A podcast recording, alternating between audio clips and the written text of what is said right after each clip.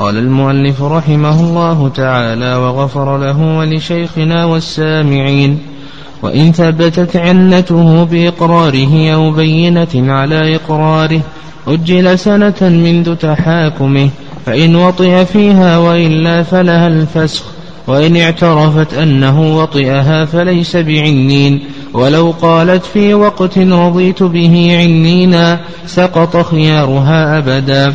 فصل في بقية العيوب والرتق والقرن والعفل والفتق واستطلاق بول ونج ونجو وقروح سيالة في فرد وباسور وناصور وخصاء وسل ووجاء وكون أحدهما خنثا واضحا وجنون ولو ساعة وبرص وجذام يثبت بكل واحد منها الفسخ. ولو حدث بعد العقد أو كان بالآخر عيب مثله ومن رضي بالعيب أو وجدت منه دلالته مع علمه فلا خيار له ولا يتم فسخ أحدهما إلا بحاكم فإن كان قبل الدخول فلا مهر. وبعده لها المسمى ويرجع به على الغار إن وجد. والصغيرة والمجنونة والأمة لا تزوج ولا تزوج واحدة منهن بمعيب. فإن رضيت الكبيرة مجبوبا أو عنينا لم تمنع. بل من مجنون ومجذوم وأبرص. ومتى علمت العيب أو حدث به لم يجبرها وليها على فسخه. تقدم. أن شرعنا فيما يتعلق بعيوب النكاح. وذكرنا أن ما يفوت به غرض أحد الزوجين ينقسم إلى قسمين. القسم الأول فوات كمال وهذا لا يثبت الفسخ والقسم, والقسم الثاني وجود عيب وهذا يثبت به الفسخ لكن هل العيوب معدودة أو محدودة؟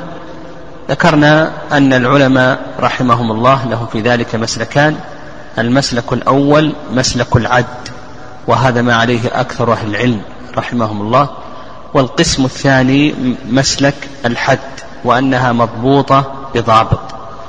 وذكرنا أن أقرب الضوابط في ذلك أن كل عيب ينفر من الاستمتاع خلقة عرفا يثبت به الفسخ.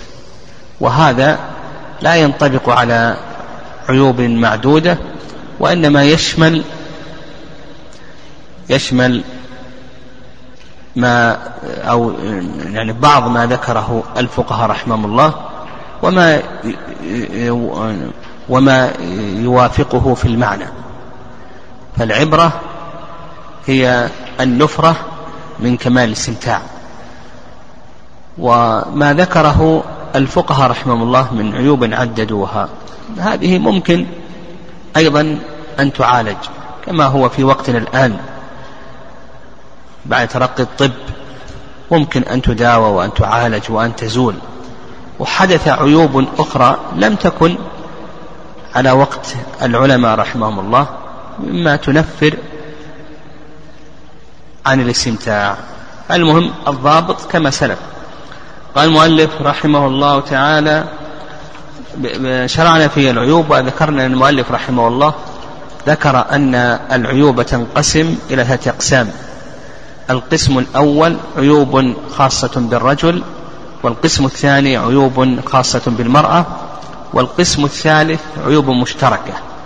وشرع المؤلف رحمه الله في العيوب المتعلقة بالرجل فقال ومن وجد زوجها مجبوبا تكلمنا على مسألة الجب إلى آخره ثم بعد ذلك أيضا شرع في العيب الثاني وهو العنة وعرفنا العنة ما هي العنة إلى آخره.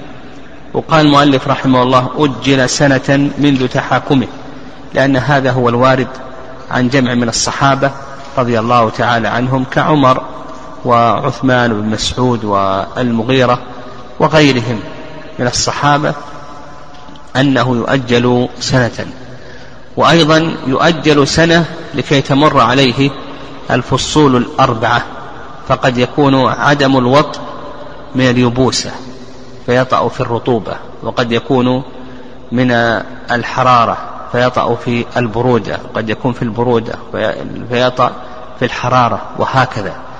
فلكي تمر عليه الفصول الأربعة. فإذا مرت عليه الفصول الأربعة ولم يطأ علم أن ذلك خلقة. قال المؤلف رحمه الله تعالى منذ تحاكمه فإن, فطئ فإن وطئ فيها وإلا فلها الفسخ.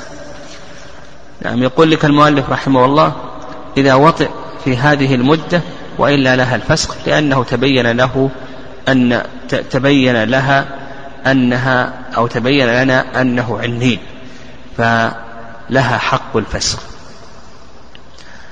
ويفهم من كلام المؤلف رحمه الله أنه لو وطئ ولو مرة واحدة ليس لها حق الفسخ حتى ولو مرة واحدة يكفي ذلك مع أن المرأة قد يلحقها شيء من الضرر.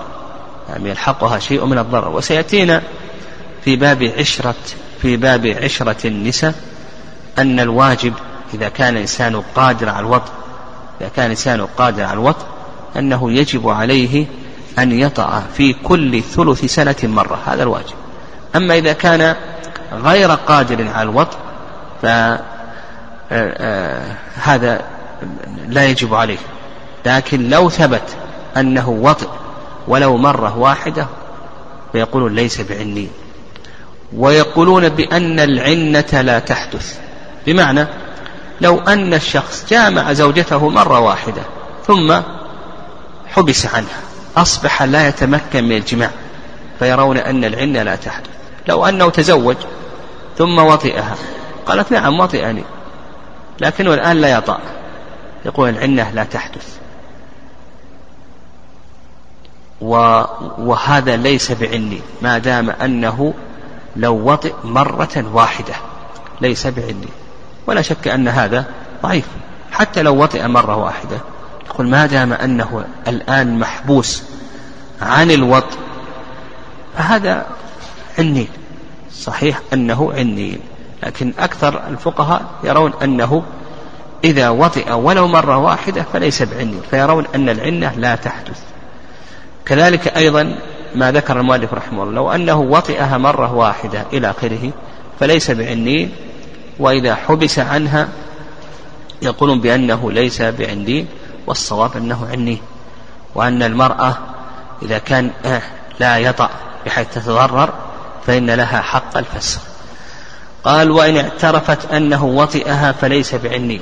هذه المسألة أشرنا إليها. وأن العنة لا تحدث. قالوا لو أنه لو أنها اعترفت أنه وطئها ولو مرة واحدة هذا ليس بعني. والصواب أن العنة تحدث وكذلك أيضا ذكرنا أن الصواب في هذه المسألة أنه إذا لحق المرأة ضرر بسبب ترك الوطء فإن لها حق الفسخ قال وإن اعترفت أنه وطئها فليس بعنين ولو قالت في وقت رضيت به عنينا سقط خيارها أبدا.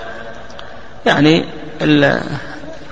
الخيار يسقط إذا وجد دليل الرضا. إذا وجد من المرأة ما يدل على رضاها بهذا العنين فإن خيارها يسقط. إما بالقول يعني إما بالقول كأن تقول رضيت به عنينا أو نحو ذلك. نعم كما لو تزوجته وهي عالمة بعنته. نعم كما لو تزوجته وهي عالمة بعنته إلى آخره آه، فإنه آه، يسقط خيارها. المهم إذا وجد دليل. دليل هو القول. طيب إذا مكنته من الوطن هل يسقط خيارها؟ أو نقول بأن خيارها لا يسقط. يعني هل يسقط خيارها؟ أو نقول بأن خيارها لا يسقط. للعلماء رحمهم الله في ذلك رأيان. الرأي الأول أن خيارها لا يسقط. نعم الرأي الأول أن خيارها لا يسقط لأنه يجب عليها أن تمكنه من الوطء لكي نعلم هل زالت عنته أو أنه لا يزال عنينا والرأي الثاني نعم الرأي الثاني آه وهو قول كثير من الحنابلة رحمهم الله أن خيارها يبطل يعني لوجود الدليل. والصواب أن الخيار لا يبطل. المهم ما يتعلق ببطلان خيارها. نقول إذا وجد الرضا. أما القول فهذا ظاهر. وأما التمكين فالصحيح أنه لا يبطل خيارها لأنه لا بد منه لكي نعلم هل لا يزال علينا أو أن عنته قد زالت. قال فصل والرتق والقرن. هذا القسم الثاني من العيوب وهو خاص بالمرأة. نعم خاص بالمرأة. قال الرتق. الرتق هو أن يكون الفرج مسدودا بأصل الخلقة. أن يكون فرج المرأة مسدودا بأصل الخلقة. والقرن. القرن لحم ينبت لحم زائد ينبت في الرحم فيسده. لحم زائد ينبت في الرحم فيسده. والعفل العفل ورم في مسلك المرأة. يعني يضيق منها الفرج. ورم في مسلك المرأة يضيق منها الفرج فلا يسلك فيه الذكر. قال والفتق الفتق هو انخراق ما بين مخرج البول ومخرج الغائط أو ما أو ما بين مخرج البول ومخرج المني. الفتق انخراق ما بين مخرج البول ومخرج الغائط أو ما بين مخرج البول ومخرج المني. فيقول لك المؤلف رحمه الله هذه عيوب يثبت بها الفسخ. ومثل هذه الأشياء الآن يعني ما ذكره العلماء الرتق والقرن والعفن والفتق إلى آخره. الآن بعد تقدم الطب وترقيه إلى آخره ممكن أن هذه العيوب الآن ما تنفر. يعني نقول بأن مثل هذه العيوب هذه لا تنفر ولا تمنع من الاستمتاع. يعني ممكن من معالجة مثل هذه العيوب. وإزالتها. نعم.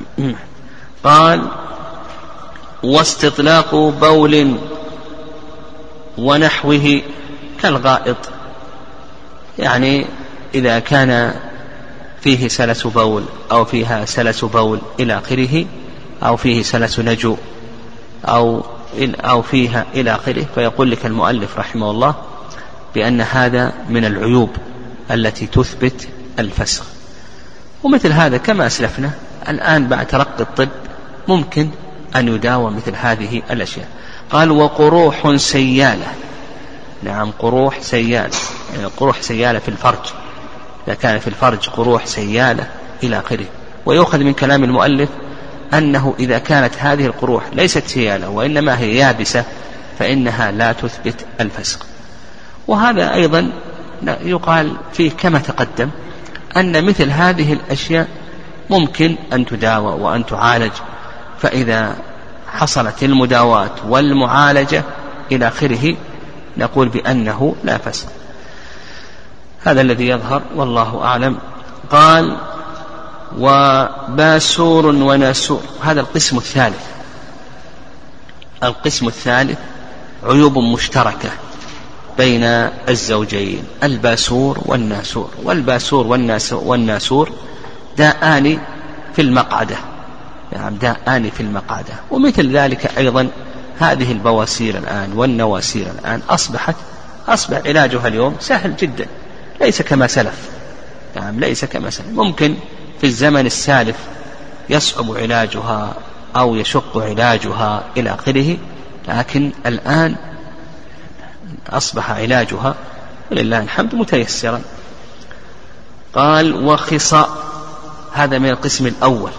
الخصاء هذا من القسم الأول وهي من العيوب الخاصة بالرجال.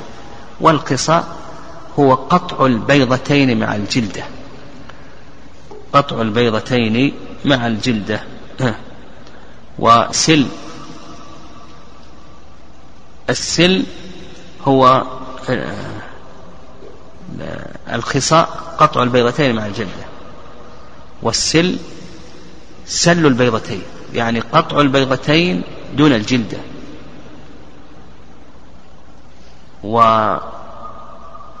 وأيضا الوجع الوجع رض البيضتين فالوجاء رض البيضتين والسل سل البيضتين دون الجلدة والخصاء هو قطع البيضتين مع الجلدة.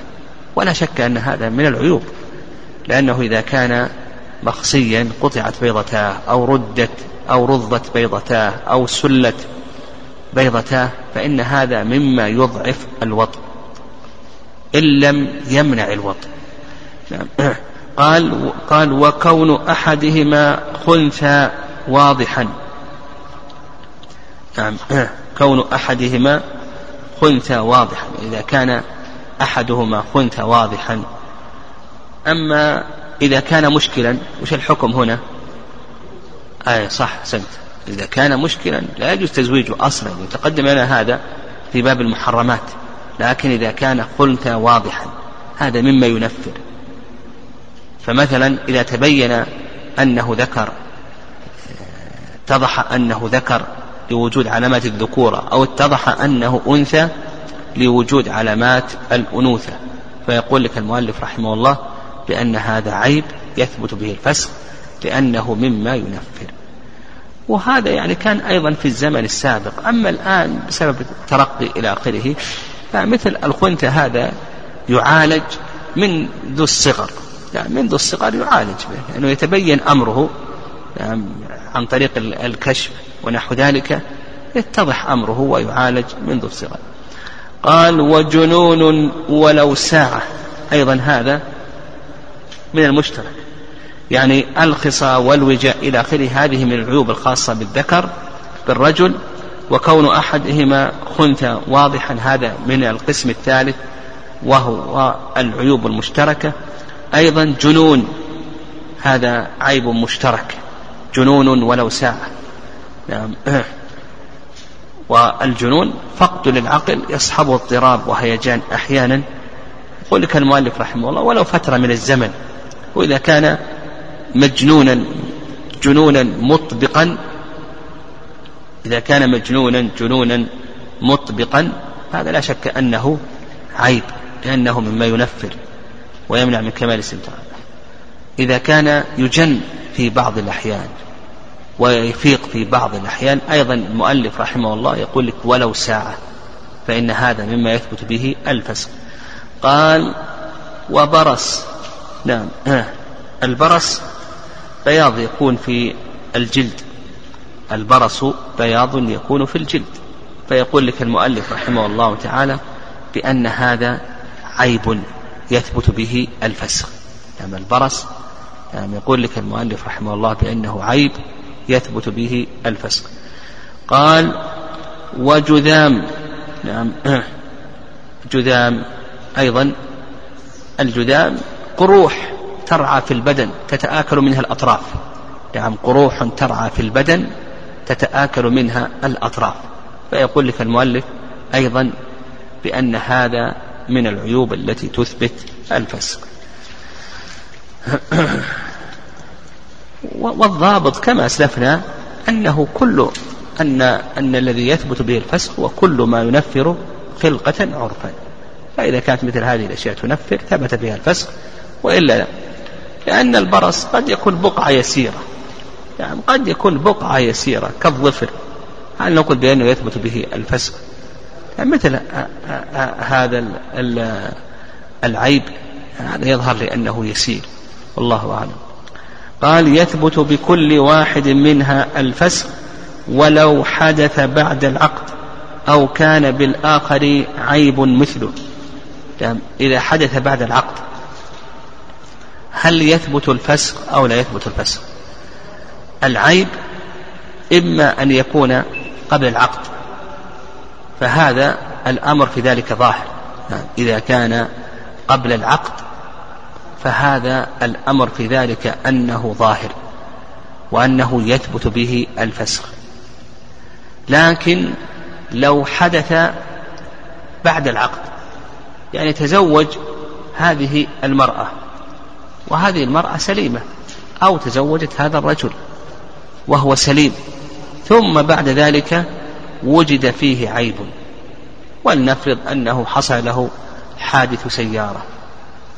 ثم بعد ذلك حصل فيه عيب من هذه العيوب أو كما ذكرنا مما ينفر خلقة عرفا. هل يثبت الفسق أو لا يثبت الفسق؟ المؤلف رحمه الله تعالى يقول بأنه يثبت الفسق حتى ولو حدث العيب بعد ذلك. فمثلا لو حصل لو حصل فيه حصل له كما ذكر المؤلف رحمه الله بعد العقد استطلاق بول أو استطلاق نجو أو نحو ذلك. يقول لك المؤلف رحمه الله يثبت الفسق حتى ولو حصل بعد العقد. نعم وهذا ما ذهب إليه المؤلف رحمه الله تعالى. ودليلهم على ذلك القياس على الأجرة أو الإجارة. نعم القياس على الإجارة. فكما أنه إذا استأجر بيتا ثم بعد ذلك حصل في البيت عيب من العيوب فإن حق الفسق يثبت له فكذلك أيضا هنا.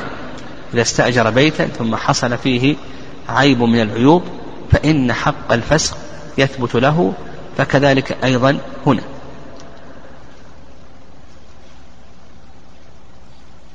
الرأي الثاني التفصيل في المسألة. قالوا إن كان العيب حصل بالمرأة فليس للزوج الخيار. فلو فرض أن المرأة حصل لها عيب من العيوب.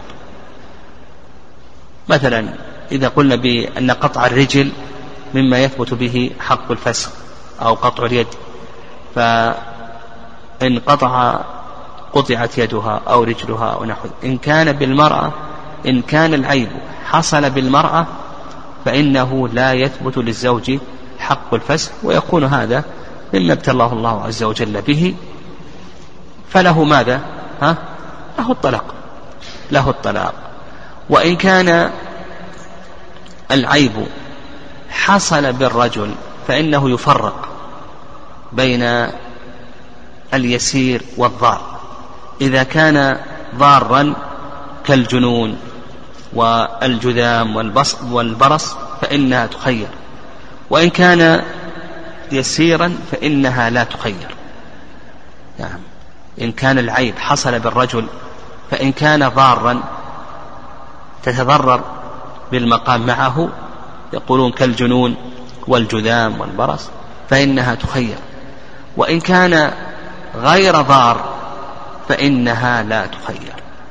كذلك أيضا يقولون بأن بأن ما يتعلق بالخصى والاعتراض. الاعتراض عدم انتصاب الذكر نعم الخصى والاعتراض والكبر المانع من الوطء إلى آخره. يقولون بأن هذه الأشياء إذا حدثت نعم أن هذه الأشياء إذا حدثت إن كان الزوج قد وطئ فإن المرأة لا خيار لها. إن كان الزوج قد وطئ ثم حصل له الاعتراض أو حصل له الكبر المانع من الوضع أو حصل له الخصى إلى آخره قالوا إن كان وطئ فلا خيار لها إلا إن كان تسبب بأن جب نفسه وإن كان لم يطأ فلها الخيار. هذا رأي المالكية هذا التفصيل رأي المالكية. نعيد تفصيل المالكية. تفصيل المالكية إن كان العيب حدث بالزوجة فالزوج لا خيار له كما لو جنت المرأة بعد العقد والدخول وأنجبت الأولاد جنت. ها المذهب يثبت لها يثبت له الفسق ولا يثبت؟ يثبت. لكن عند المالكية لا يثبت. وإن كان العيب حصل بالزوج فهذا فيه تفصيل. إن كان يسيرا لا خيار لها وإن كان كثيرا يضرها فإنه يثبت لها الخيار. أيضا فصلوا فيما يتعلق بالوطء كالخصاء والاعتراض والخصاء والاعتراض والكبر.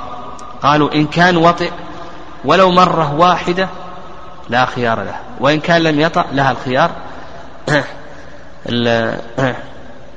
وذكرنا أنه لا خيار لها قالوا إلا إن كان تسبب لنفسه. هذا رأي المالكية. والأقرب في مثل هذا الأقرب والله أعلم أن يقال أن يقال إذا حدث العيب بعد العقد فإنه لا خيار لواحد من الزوجين لأن الأصل بقاء النكاح. الزوج إن أراد أن يطلق طلق وأما الزوجة نعم وأما الزوجة فنقول أيضا لا خيار لها لأن الأصل بقاء النكاح. اللهم إلا في العيوب التي تتضرر منها المرأة ضررا فاحشا كما ذكر المالكية. كما لو كان جن. هذا بيلحق المرأة ضرر يعني إذا جن. أو مثلا أصبح لا يستطيع أن يطع أن يطع حتى لو وطئ فيما تقدم. أصبح أصابه مثلا حادث أصبح لا يتمكن من الوطء إلى آخره. المهم الخلاصة في ذلك إذا حدث بعد العقد العيب بعد العقد. فنقول الأصل بقاء النكاح وأنه ليس لواحد أن يفسخ. اللهم إلا إذا كان هذا فيه ضرر فاحش. فإذا كان فيه ضرر واحد فاحش. كالجنون. أو مثلا آه، لا يتمكن من الوطء الزوج إلى آخره لأن المرأة تحتاج إلى العفاف ولا يمكن أن أن أن يأتيها العفاف إلا عن طريق الزوج. لكن مثلا لو لحقه شيء من البرص بسبب هذا المرض الذي أصابه إلى آخره يقول لا فسق. لو لحقه سلس بول سلس غائط يقول لا فسق. الأصل بقاء النكاح. مثل ذلك أيضا لو لحقه انقطاع يد أو رجل أو نحو ذلك. نقول الصواب في ذلك أنه لا فسق. قال المؤلف أو كان بالآخر بالآخر عيب مثله. يعني الزوج وجد في زوجته شيئا من البرص. وهي وجدت في زوجها شيئا من البرص. وقالت تريد الفسخ. طيب قلنا أنت فيك شيء من البرص. هل لها حق الفسخ أو ليس لها حق الفسخ؟ يقول المؤلف رحمه الله لها حق الفسخ ولو كان الآخر فيه عيب آخر. لو كان الآخر فيه عيب أيضا. لماذا؟ قالوا لأن الإنسان يأنف من عيب غيره ولا يأنف من عيب نفسه. يعني يأنف من عيب غيره ولو يأنف ولا يأنف من عيب نفسه.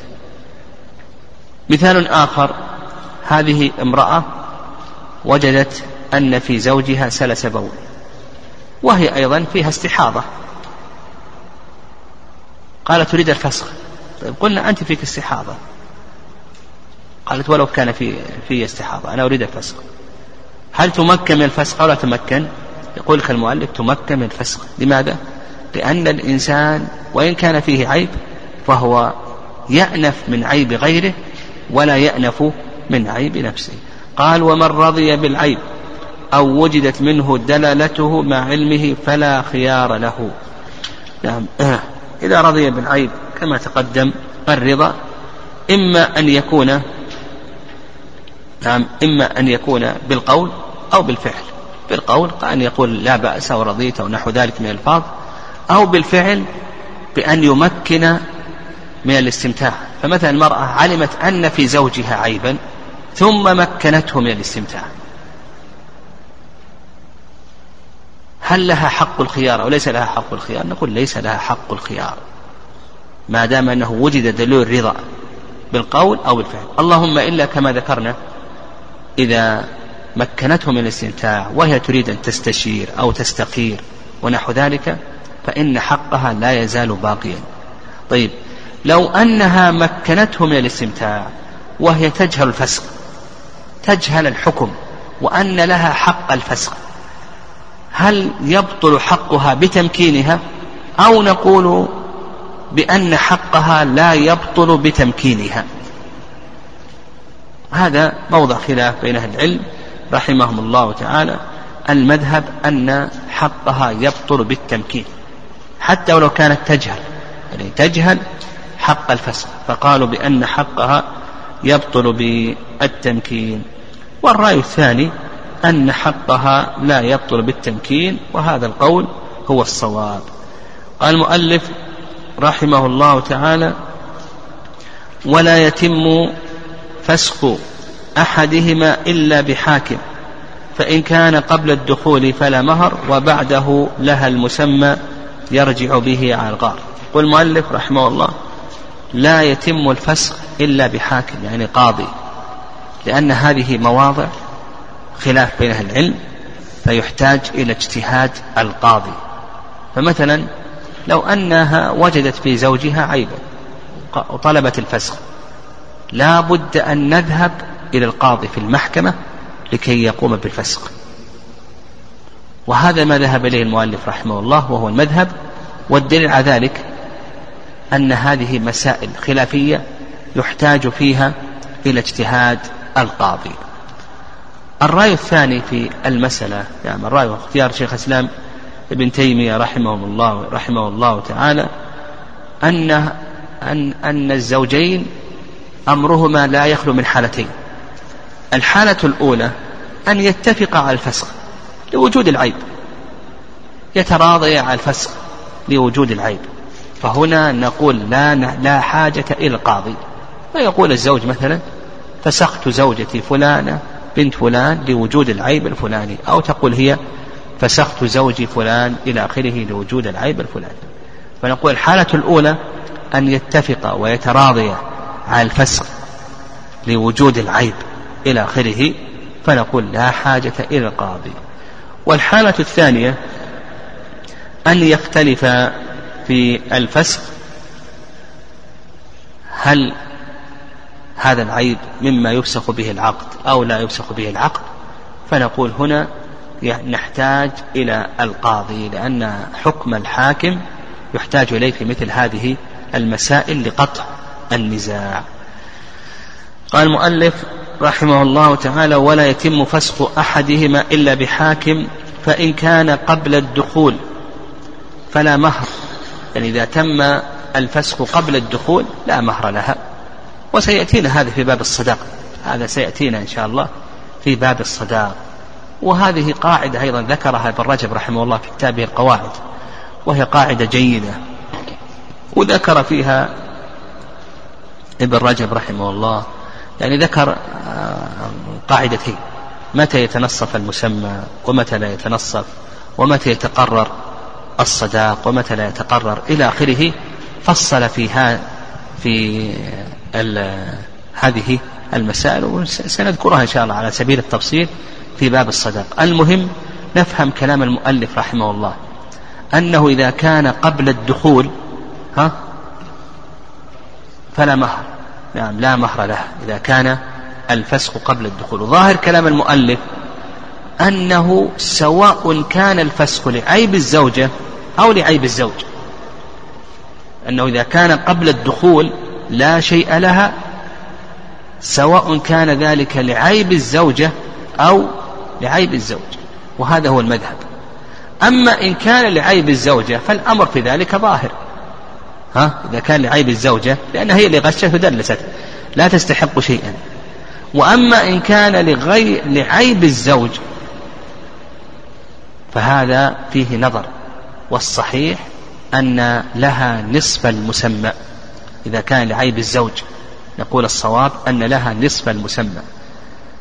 لأن الفرقة جاءت منين؟ ها؟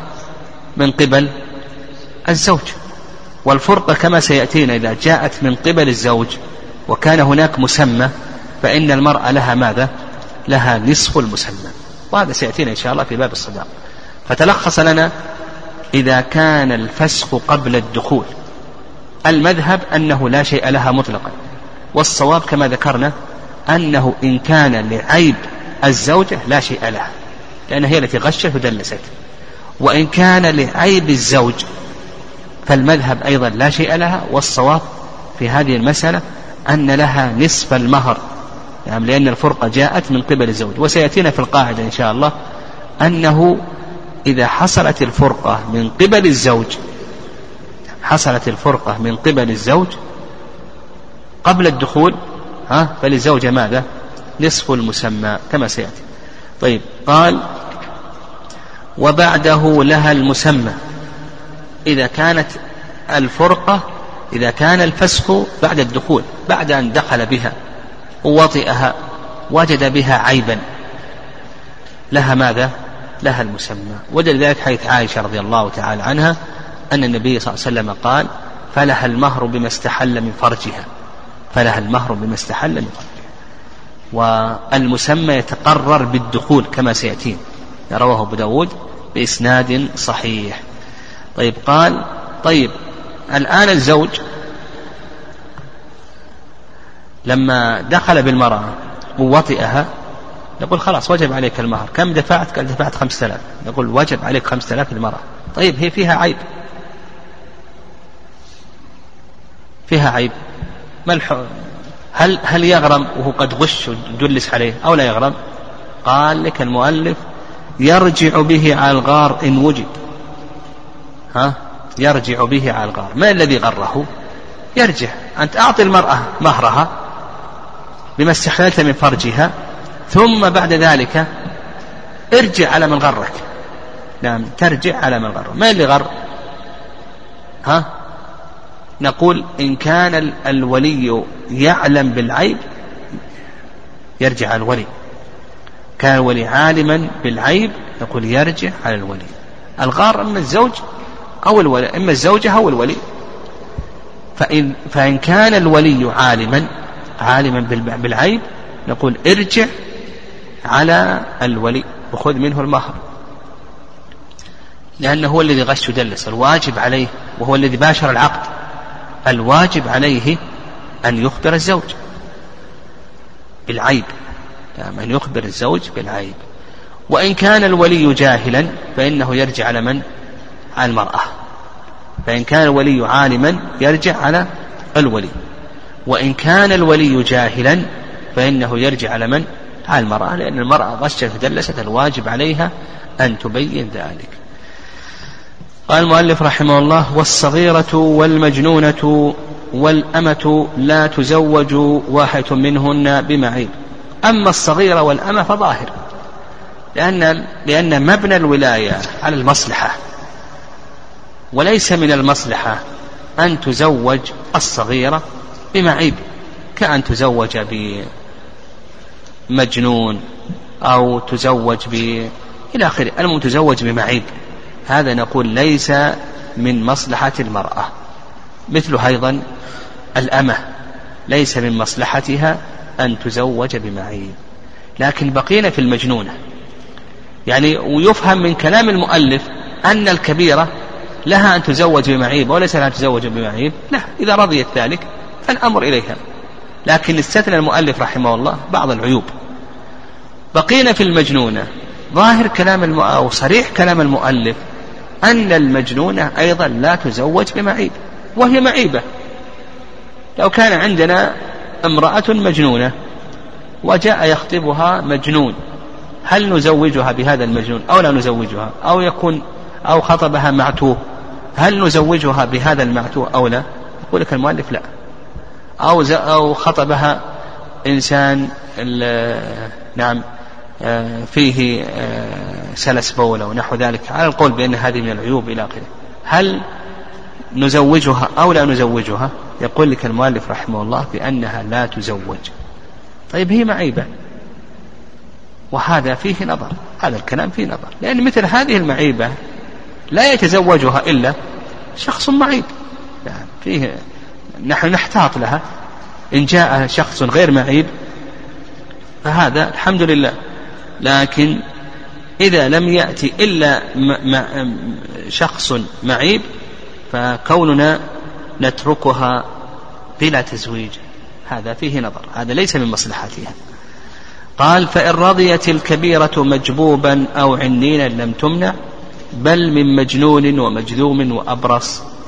يقول لك المؤلف الكبيرة إذا رضيت المعيب لها ذلك.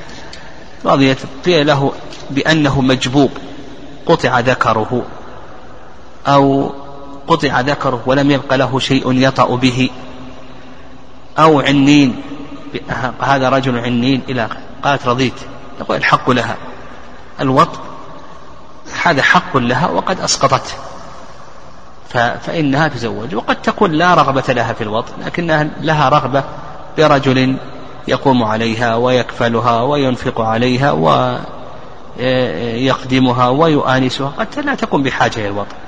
نعم. المهم يقول لك المؤلف لا تمنع لأن الحق في الوطن لها وقد رضيت بإسقاطه. قال بل من مجنون ومجذوم وأبرص. يعني لو جاء مجنون وخطبها وهي كبيرة قد رضيت به سأقوم عليه. احتسابا لوجه الله عز وجل. يقول تمنع. أيضا جاء رجل مجذوم. تقدم الجذام. فيه مرض هذا الجذام. يقول تمنع. جاء رجل أبرص. فيه برص. ولو كان طالب علم. وكان عالما. تمنع. يمنعها وليه طيب وش هؤلاء من يزوجهم هذا الذي فيه برص. أو فيه أو المجنون أو المجنون إذا كان الولي يمنعهم من الزواج من يزوجهم؟ آه مشكلة هذه. لأنه الولي سيمنعها الآن من المجنون يمنع موليته من المجنون ومن المجذوم من الأبرص. معنى ذلك أنهم ما يزوجون دولا يعني إذا كان الولي سيمنعهم معنى ذلك أنهم لن يزوجوا. وهذا فيه نظر هالكلام هذا. نعم والصحيح أن كما سلف هم يقولون فيه عار. لأن في ذلك عارا عليها وعلى أهلها وضرر يتعدى. مثل البرص يقول فيه ضرر يتعدى. جذام أيضا فر من المجذوم فرارك من أسد هذا فيه يتعدى. المرض هذا ينتقل إلى وفيه عار وفيه ضرر يتعدى. والصواب في ذلك الصواب في ذلك أن الحق للمرأة. فإذا رضيت المرأة الحق آه، رضيت المرأة الزواج من واحد من هؤلاء يقول الحق لها وقد أسقطت. نعم الحق لها وقد أسقطت. هذا الصواب في هذه المسألة. قال قال المؤلف رحمه الله ومتى علمت العيب أو حدث به لم يجبرها وليها على الفسق؟ يعني هذه قاعدة. قاعدة فقهية وهي الدفع أهون من الرفع والاستدامة أقوى من الابتداء. الدفع أهون من الرفع والاستدامة أقوى من الابتداء. الدفع أهون من الرفع. يعني لو أن المرأة تزوجت هذا الرجل وليس به جنون ثم حدث به جنون هل يملك الولي أن يفسق أو لا يملك أن يفسق؟ قال لك ما يملك أن يفسق. لأن الدفع أهون من الرفع. هو كونه يدفع له ذلك لكن يرفع العقد لا. واضح؟ ها؟ يعني هو تزوجت رجلا عاقلا ثم حدث به جنون. قال ولي بفسق هذا في عار علينا. ها؟ هل يملك الفسخ أو لا يملك الفسخ قال لك المؤلف ما يملك الفسخ لكن يملك أنه يمنع. لكن يرفع ما يملك الرفع. واضح؟ نعم. أو أو مثلا تزوجت هذا الرجل وهي تجهل العيب الذي فيه. نعم تزوجت هذا الرجل وإذا فيه برص بظهره. تجهل. قال الولي أب... آه ها بفسخ هل له الحق في الفسخ أو ليس له الحق في الفسخ؟ يقول لك المؤلف ليس له في الفسخ ما دام إنها رضيت ما ما علم بالعيب إلا بعد العقد. أو أنه حدث العيب بعد العقد ليس له حق الفسخ. له حق المنع قبل العقد. يمنع المجنون يمنع المجذوم يمنع الأبرص لكن ما بعد ذلك إذا حدثت هذه العيوب أو مثلا لم يعلم بهذه العيوب إلا بعد العقد ورضيت بها المرأة لا يملك أن يرفع العقد. نعم لا يملك أن يرفع العقد. ولهذا قال لك المؤلف نعم ومتى علمت العيب أو كان أو حدث به لم يجبرها وليها على الفسق قال رحمه الله تعالى باب نكاح الكفار. نعم الكفار جمع كافر وهو من ليس مسلما سواء كان كتابيا أو كان غير كتابي كالمجوسيين والدهريين وإلى آخره.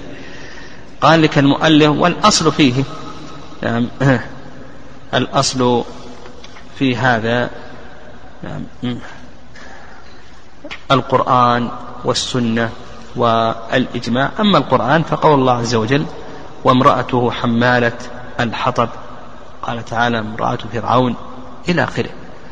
فأضاف الزوجية إلى هؤلاء الكفار إلى آخره. والسنة كما سيأتينا إن شاء الله حديث كثيرة والإجماع قائم عليه في الجملة. قال المؤلف رحمه الله حكمه كنكاح المسلمين. نعم حكمه كنكاح المسلمين. يعني أن الأصل في أنكحة الكفار الصحة. هذه قاعدة. الأصل في أنكحة الكفار الصحة. وما يترتب عليها أيضا نقول الأصل فيه الصحة. نقول الأصل في أنكحة الكفار الصحة. وما يترتب عليها من أحكام نقول الأصل فيها الصحة. وهذا رأي جماهير العلماء رحمهم الله. خلافا لمن مالك؟ أنه يرى أنها فاسدة. والصحيح في ذلك رأي الجمهور. ودليل ذلك ما تقدم من الله سبحانه وتعالى قال وامرأته حمالة الحطب يعني وامرأته حمالة الحطب.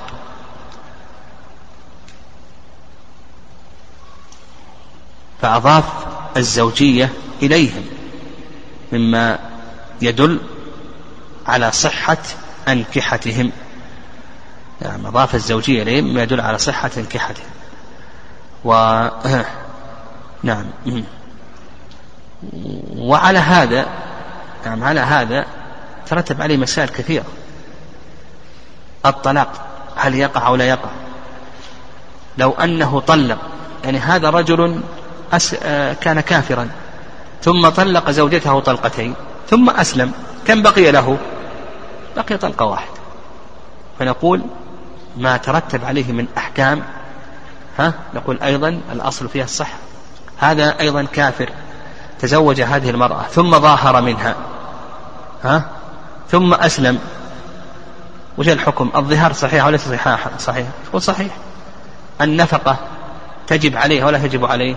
وتجب عليه النفقة. لو آل منها حلف ألا يطأها أبدا أو مدة تزيد على أربعة أشهر نقول هذا الإيلة صحيح. فما رتب على ذلك من أحكام من الطلاق والظهار والإيلة.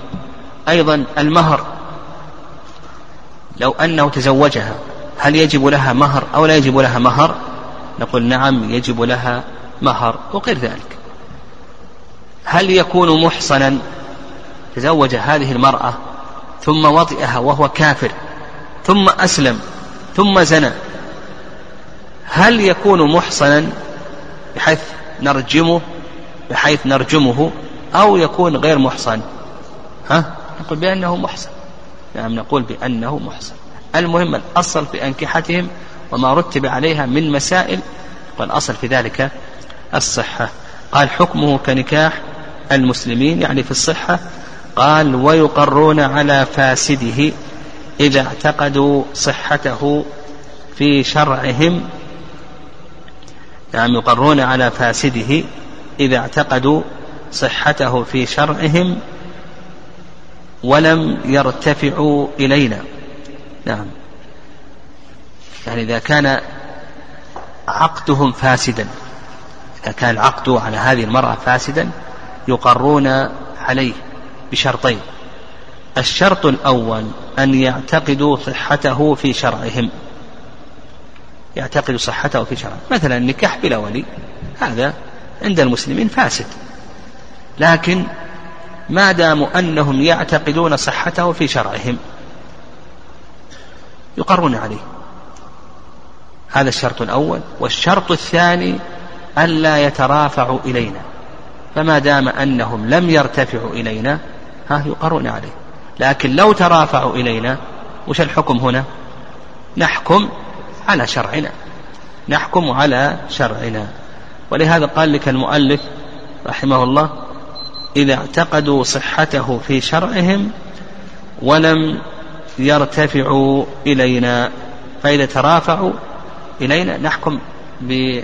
إذا ترافعوا إلينا نحكم بشرعنا. إذا كانوا يعتقدون فساده في شرعهم وكان في شرعهم فاسدا فهذا لا عبرة به.